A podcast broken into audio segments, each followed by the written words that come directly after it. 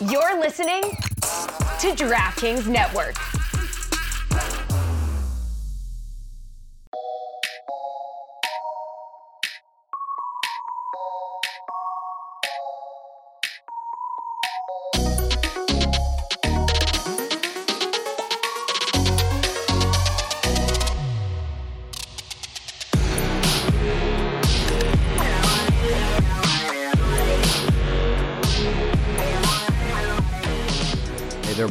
Welcome to another edition of the Business of Sports with Andrew Brandt. I'm your host, Andrew Brandt. Produced by Jack Connell, musical producer. My son just got back from seeing him at Boy Blue Tunes on Spotify. Hope you're doing well. It is a post Super Bowl, post NFL podcast. But don't worry, I'll get you through the off season with all the things you need to know about the business of football. And speaking of which, I sat down with Ross Tucker, my partner in crime on this podcast for so many years. Of course, he has his popular podcast, I have mine, but we joined forces this week. So, a simulcast with Ross. In a few minutes, you'll be getting to that. I first want to do some rants about what else is going on in the business of sports. We get to some pure NFL talk that really gets you understanding things when I get with Ross, talk about voids and franchise tags and cap and contracts and what's going on now around NFL offices. Before we get to that, a couple things I want to go over in the business of sports this week. First of all, the All Star game. The NBA All Star game followed a couple weeks later after the NFL All Star game, and they share this in common. No one cares. And when I mean no one, I don't mean the public, I mean the players. Now, listen, the NFL has gone from a game to a flag football game and some other fun stuff to make it fun for the players while they get their money for showing up, etc. But the NBA with a score of 200 and something to 180 something or 190 something, it doesn't work. I mean, it was better before with the NBA All Star game where they did have that elam, whatever it was called, late in the game where they had to ha- actually had to compete. I don't know why they got out of that. That made players play hard, play defense. For some reason, they got out of that. they back to this system where no one cares. And here we are with these, you know, it's not even attempted defense and it's just running up and down. There'd probably be less scoring if there was no one on the court to play defense. So everyone's usually like complaining and everyone's saying, why should we care if they don't care? But no one's really coming up with some good ideas because maybe there aren't. To make the All Star game an interesting product for people to see, we already have the three point, we already have the slam dunk. What about the game? Should we even have the game? Well, here's some far fetched ideas. What about part of the game is just the bigs, right? Just the bigs. So you got to be six eight and over and play that. I'd find that somewhat interesting. And then conversely, part of the game is just the smalls. You know, when when NBA or college teams or high school teams practice, usually the bigs go off and the smalls go off. Different coaches, different planning before the team gets together. So make part of the game the bigs versus the bigs. Make part of the game the smalls versus the smalls. Have a half court game. Have three point, I mean, not three point, have half court competitions. You know, we always get excited about some fan coming out and trying a half court. If he even gets close, the crowd goes crazy. What about the real professionals doing half court shots? Dame Lillard made one during the game. Let's just do that. Do that. Do something where, um, I don't know, where the ball, where the rim is higher. right? Do something where the rim is smaller, the goal is smaller. Do something where, I don't know, I mean, instead of all these fancy lights and everything, make it fun for the players. I mean, again, the NFL did, they have the tug of war, they have the ball contests, they have flag football, they, you know, it's better. But clearly, you're not going to have anything. And if you really want to get it important, do what baseball did years ago the winning team has home field advantage, home court advantage in the finals. So if the West wins and the Nuggets are in the final, it doesn't matter what the record is compared to, say, the Celtics. They get it. If the East wins and say the Celtics or Bucks or Sixers or Cavs are in the final, it doesn't matter if their record is lesser than the Nuggets, whoever's come from the West. That's one thing. They're smart people in these leagues. But to go back to this old system without even that fourth quarter thing they had a couple years ago, I don't get it. Did they really think these players would play defense? Did Adam Silver, who looked just nonplussed about it, think players would play defense? Come on. Of course not. I mean, it's hard enough to get players there. And can you imagine all these players going to snowy and cold Indianapolis on All Star break while the rest of their peers who didn't make the All Star team are certainly in Florida or Texas or California or a beach or a island? They're not s- freezing their butts off in Indianapolis. so this was not a great scene for the players. And yes, we're not going to care if they don't care. I guess some people watched. I didn't watch, but I saw the score and I just tweeted LOL. I mean, it's like, okay, they're having fun. We don't, you know, they don't mandate we watch. But again, make it fun, have bigs versus bigs, small versus small, whatever it may be. Okay, second thing I want to talk about referees. Referees in soccer. How about that? MLS is set to kick off Wednesday night with Inter Miami and Lionel Messi.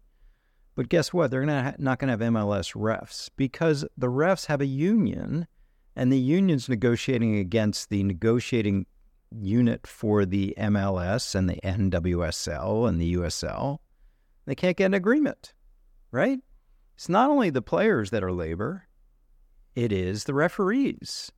So the referees of soccer, MLS, will not be out there starting Wednesday night, and who knows how long it'll go. We've got a lockout. So, what happens? It's a labor tool that management uses. I'll talk about in a minute how this is so familiar with the NFL, where the MLS has locked out the referees as that are part of the union and they cannot ref. What are they going to do? They're going to get scabs. We can call them different names. They're replacement refs. Replacement refs will start the season for the MLS. Okay. This brings out so many memories of 12 years ago, the NFL with replacement refs. You may remember this. The NFL and the NFLRA, NFL Referees Association, were unable to come to agreement in 2012.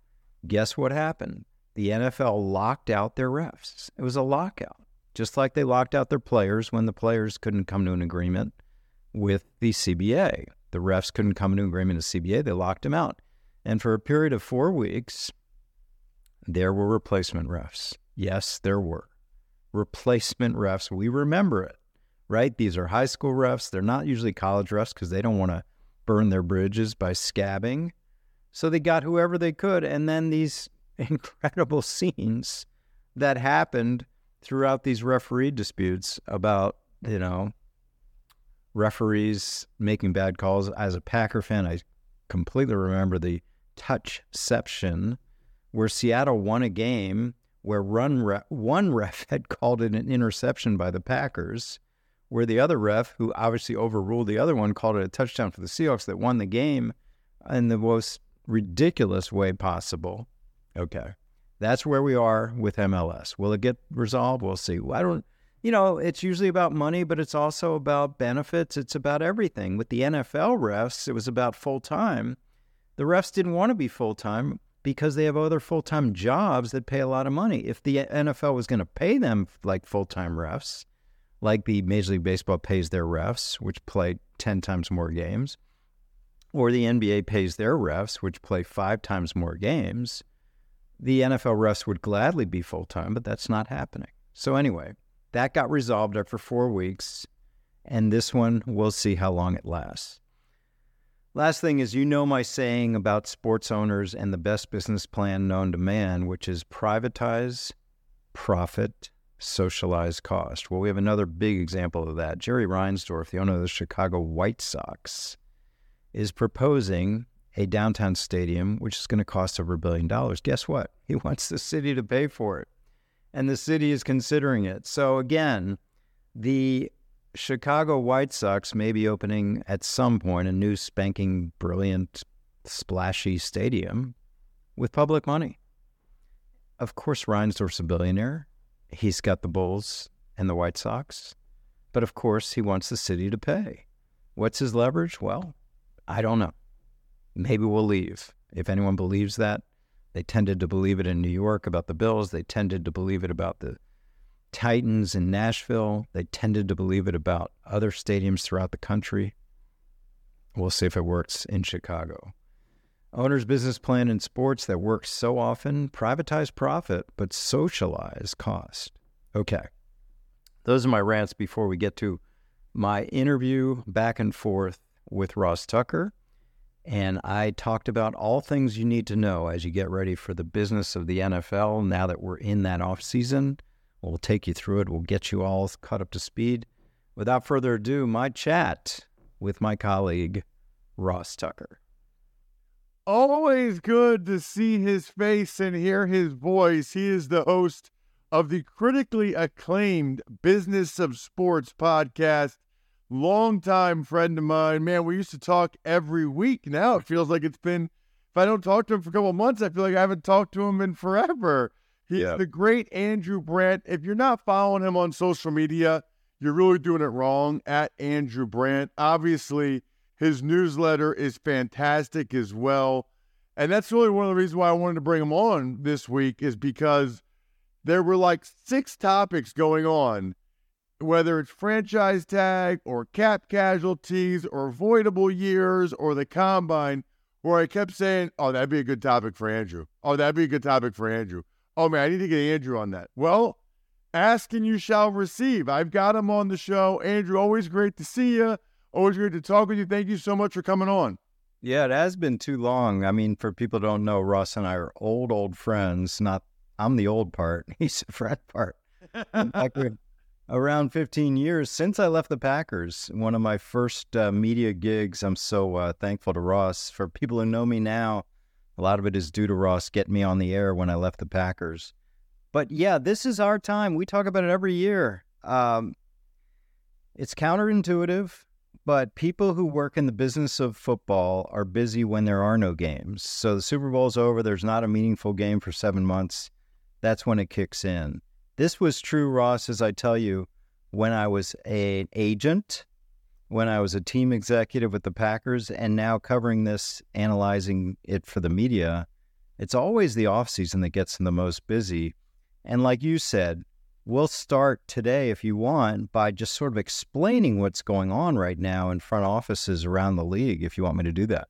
Yeah, let's do it because it feels like there's sort of a natural thing. It feels like the first thing we're seeing, Andrew, is like the Bears cutting longtime starters Cody Whitehair, Eddie Jackson. The Patriots, like I think I see, I've seen your tweets before. You have the uh, what is it? The subtractions or the deletions before the additions, right? Yeah, and you know what? I remember when we were lucky enough to advance to the championship game or deep in the playoffs. We'd have people saying, "Oh, we're getting behind. We're getting behind." I'm like, "That's the whole goal. We want to advance to the Super Bowl." or getting behind, which that means is 2023 is over. Everyone's on to 2024. And for most of the teams not in the playoffs, for all of them, they were on it starting January 7th or whatever it was. So I'm not a scout. I never was. The scouting crew, here's what they're doing they're grinding right now between the All Star games and the combine. So we're talking mid to late January to late February. That's the grind. That's where, at least in my experience with the Packers, they're putting the board together. So when we hear about the board, it's really being done in that one month span where all the area scouts come in, everybody sits in that dark room looking at players from 8 a.m. to 8 p.m. And that's when the board is cha- is developed. And I don't think there are a lot of changes, even with these combine freaks. Maybe it goes up a little bit, not much. So that's what happens. Now, my area, cap and contracts, you're doing scenarios for the the year. If we cut this player, what's it going to look like? Do we have guaranteed money left on that contract? What are we thinking about in free agency? If we bring someone in, how competitive would we be if there's an open market for this player? What about our tag? What about our exclusive rights player? Are we tendering all of them, meaning that we give them an offer, we still have their rights, or we let them go to free agency? What does it look like with extensions? And that's the combine usually meeting all the agents of players you want to get signed up and working on those contracts pre free agency so you take them off the market or players with remaining years left that you just want to get done. So it's a busy time in the offseason for the front office, not for the coaches, not for the players, but for the front office. How hard are the cap casualty conversations, Andrew? Because you know, a lot of times when you're cutting players in the NFL, like at training camp, right? It's because they're not good enough or you have better players or whatever. You know, for the Bears, I saw where Whitehair and Eddie Jackson, those are their two longest tenured players. So it feels like it's a little bit different when you're moving on from two guys that have been stalwarts for a long time. Yeah, well, first on the business side, it's basically analyzing okay, if you let them go, the salary goes away because, as I talk about all the time, there are very few future guaranteed monies in the NFL. So, what's going to be the cap impact? The cap is the money coming in on your contract, on your cap. That's dead money, really money for no longer players no longer on the roster. That's the proration that is remaining on the contract from the signing bonus that's prorated throughout those years once you cut a player, all that proration immediately accelerates on your cap. That's the business side. On the personal side, you're so right, Ross. It is tough when longtime players are let go.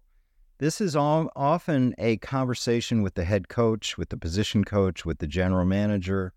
How long have they known the player? What do they go through? And it's being phrased, as everyone knows, as we want to put you out on the market before the market opens in March so you can get signed quickly. It's tough. I mean, football is a tough business. You're talking about two players with the Bears, like you said.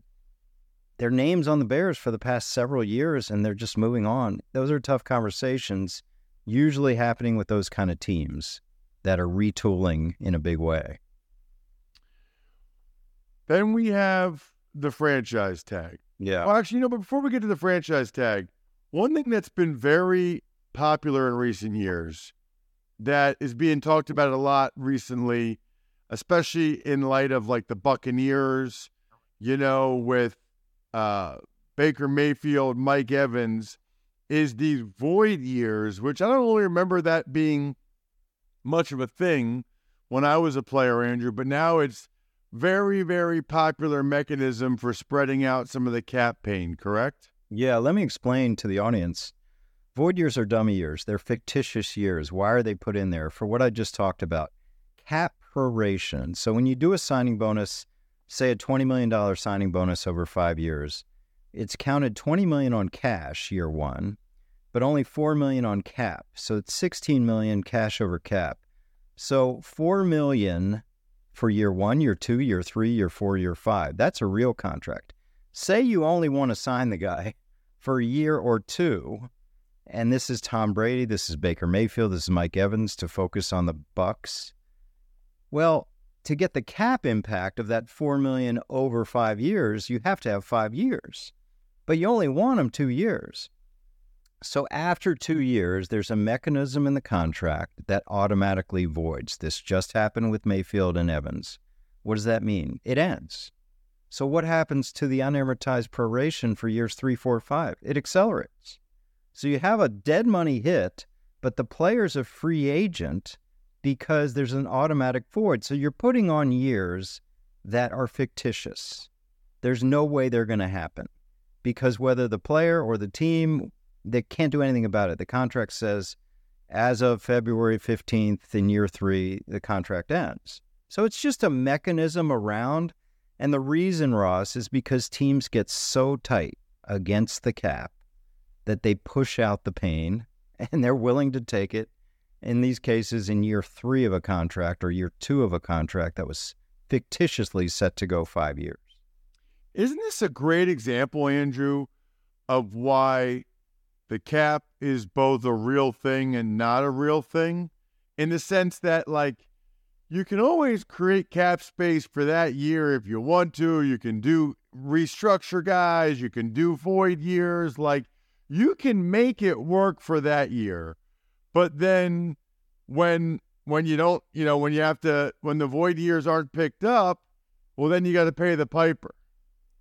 Yeah, I mean, I talk about this all the time. I get these questions. Cap's not real. Cap, it, the cap is real if you're concerned about more than one year. Let's just say it that way. If you think that the world's going to end next year, fine. You can do anything you want on the cap. But if you think the world's going to go on and you want to be there, you know, you got to be protective. And I know I'm more conservative and was with the Packers than other teams because I always felt that, you know, I lived in an era where we knew Brett Favre was going to retire. So I wanted to make sure we had a good team around him. But speaking of the Packers, okay, so last year they took on 41 million for Aaron Rodgers, who was playing for the Jets, right? So what did they do? They had an extremely young team, the youngest team in the league. So you balance those things, and it's not a coincidence, right? The Packers went into 2023. We're going to be hitting this big old cap hole with Rodgers. We need a young team, and they performed. You've got to be good at scouting. You've got to be good at coaching young players because the teams with big cap holes, dead money, have to have young players be productive. I'm always productive, Andrew, when I'm drinking Labatt Blue Light. Absolutely delicious. Highly recommend drinking Labatt Blue Light like I do, especially on the weekends. Always new responsibly beer. Labatt USA, Buffalo, New York.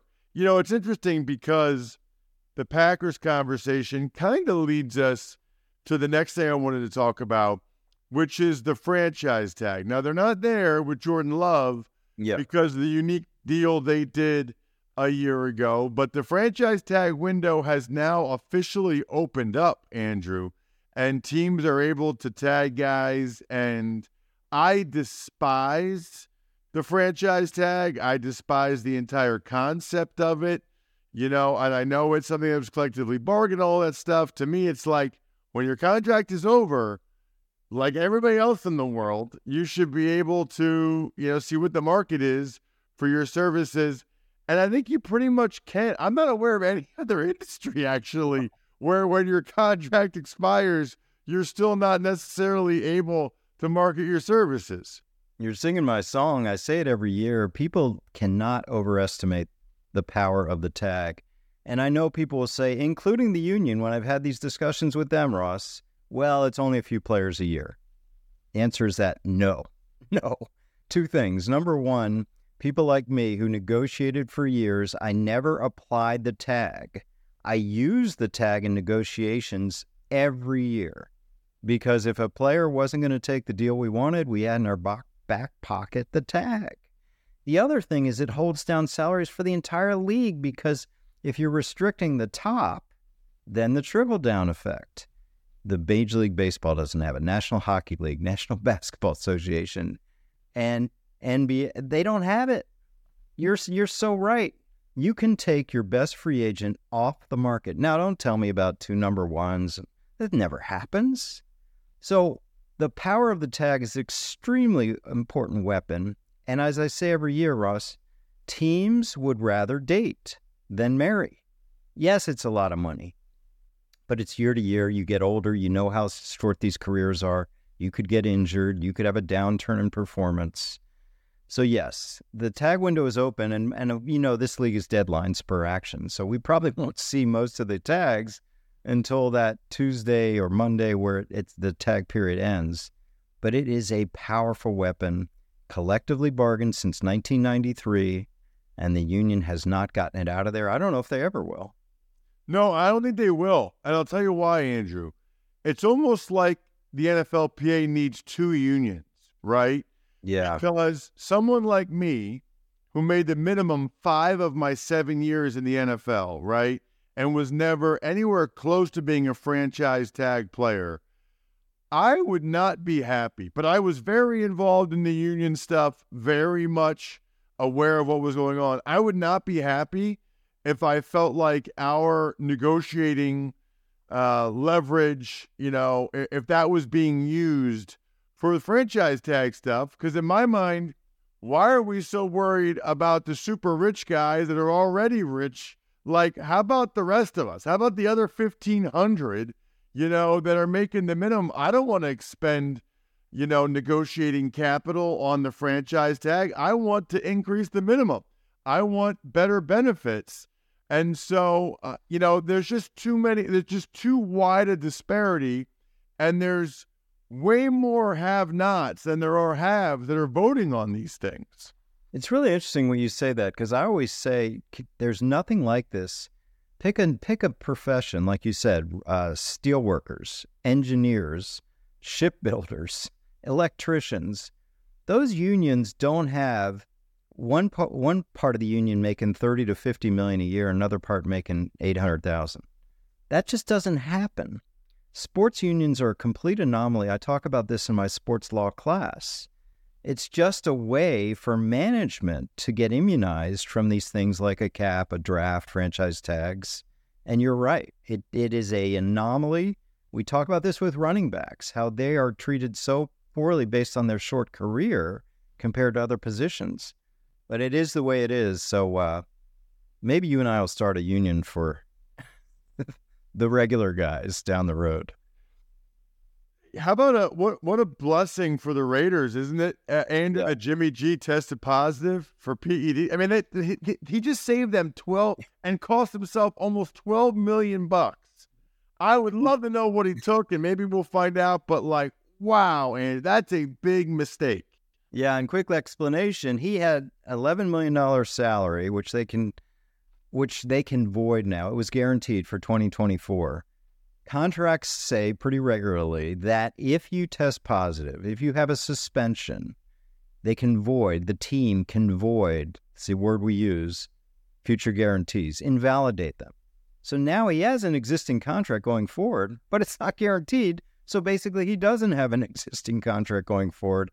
And like you said, the Raiders were just presented with an $11.25 million gift from the gods that he tested positive, and what a sad ending with the Raiders relationship for Jimmy G. And again, Aaron Rodgers, I mentioned him early in the podcast, he was out there last year. They chose Jimmy G. And uh, now they get out of the contract as they move forward.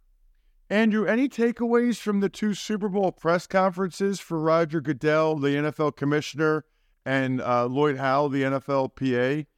Yeah, head. Ross. I thought Goodell. The one question that really got my attention was the streaming is now. You know, we have a wild card game with Peacock. It's going to be with Amazon next year. What about streaming for even future, even up to the Super Bowl? And he said, no, no, Super Bowl never on my watch, which makes sense. He's only four years in if he's not extended. But this streaming thing is interesting because we've now kind of accepted okay we're going to have a streaming game in wild card a couple years divisional round a few years after that maybe championship game and yes we could have a super bowl stream not any time in this decade but this is just the slow creep of non-linear television on the other side ross lloyd howell i really wanted to see what kind of leader he is going to be of course he follows the regal gene upshaw and the combative DeMaurice Smith the new leader of the union, to me, the word I describe is very corporate. He comes from Booz Allen. He's going to fit right in with Roger Goodell, kind of a corporate, non revealing leader. And he made it a priority to talk about the field. So we'll see what his priorities are. The last thing was not good, Ross. There he was talking about Deshaun Watson and he referred to him as Deshaun Watkins. Uh, you don't want the leader of the players misremembering, not misnoming names, especially of the highest paid player in the league. So those are my initial impressions. Wow. I don't even think I noticed that or I hadn't heard about that. That's a good nugget, Andrew. Yeah. Check him out on social media. He's at Andrew Brandt. As you can tell, fantastic. If you don't listen to the Business of Sports podcast, you're missing out because it's fantastic. And again, Andrew, where can people sign up for your fantastic newsletter? Yeah, every Sunday I come out with my Sunday 7. Just go to andrew-brandt.com and sign up there. Uh, you get every Sunday morning and all my thoughts and insights. Thank you, Andrew. Thanks, Ross. Always great. Always great to talk with Ross. You know, we have this uh, kinship over the years through our podcasts and the same network. Happy to do it. And I uh, hope you learned a lot. For me, I hope you enjoyed my interview there with Ross. Thanks for listening. As always, try to make it a unique podcast you can't find anywhere else. My newsletter, andrew-brandt.com. My uh, Twitter, Andrew Brandt. Of course, Reels on Instagram at Andrew Brandt 2. columns at Sports Illustrated. Yes, still operating. The death of SI has been greatly exaggerated. And of course, always here on the Business of Sports podcast. Share it with a friend. Give us a rating if you would. And tell me how much you do or don't like it. I always enjoy reading those comments. Thanks to producer Jack Connell, musical producer Sam Brandt, that music you hear under us. Thanks to you for listening. I'll be back next week with another edition of the Business of Sports with Andrew Brandt.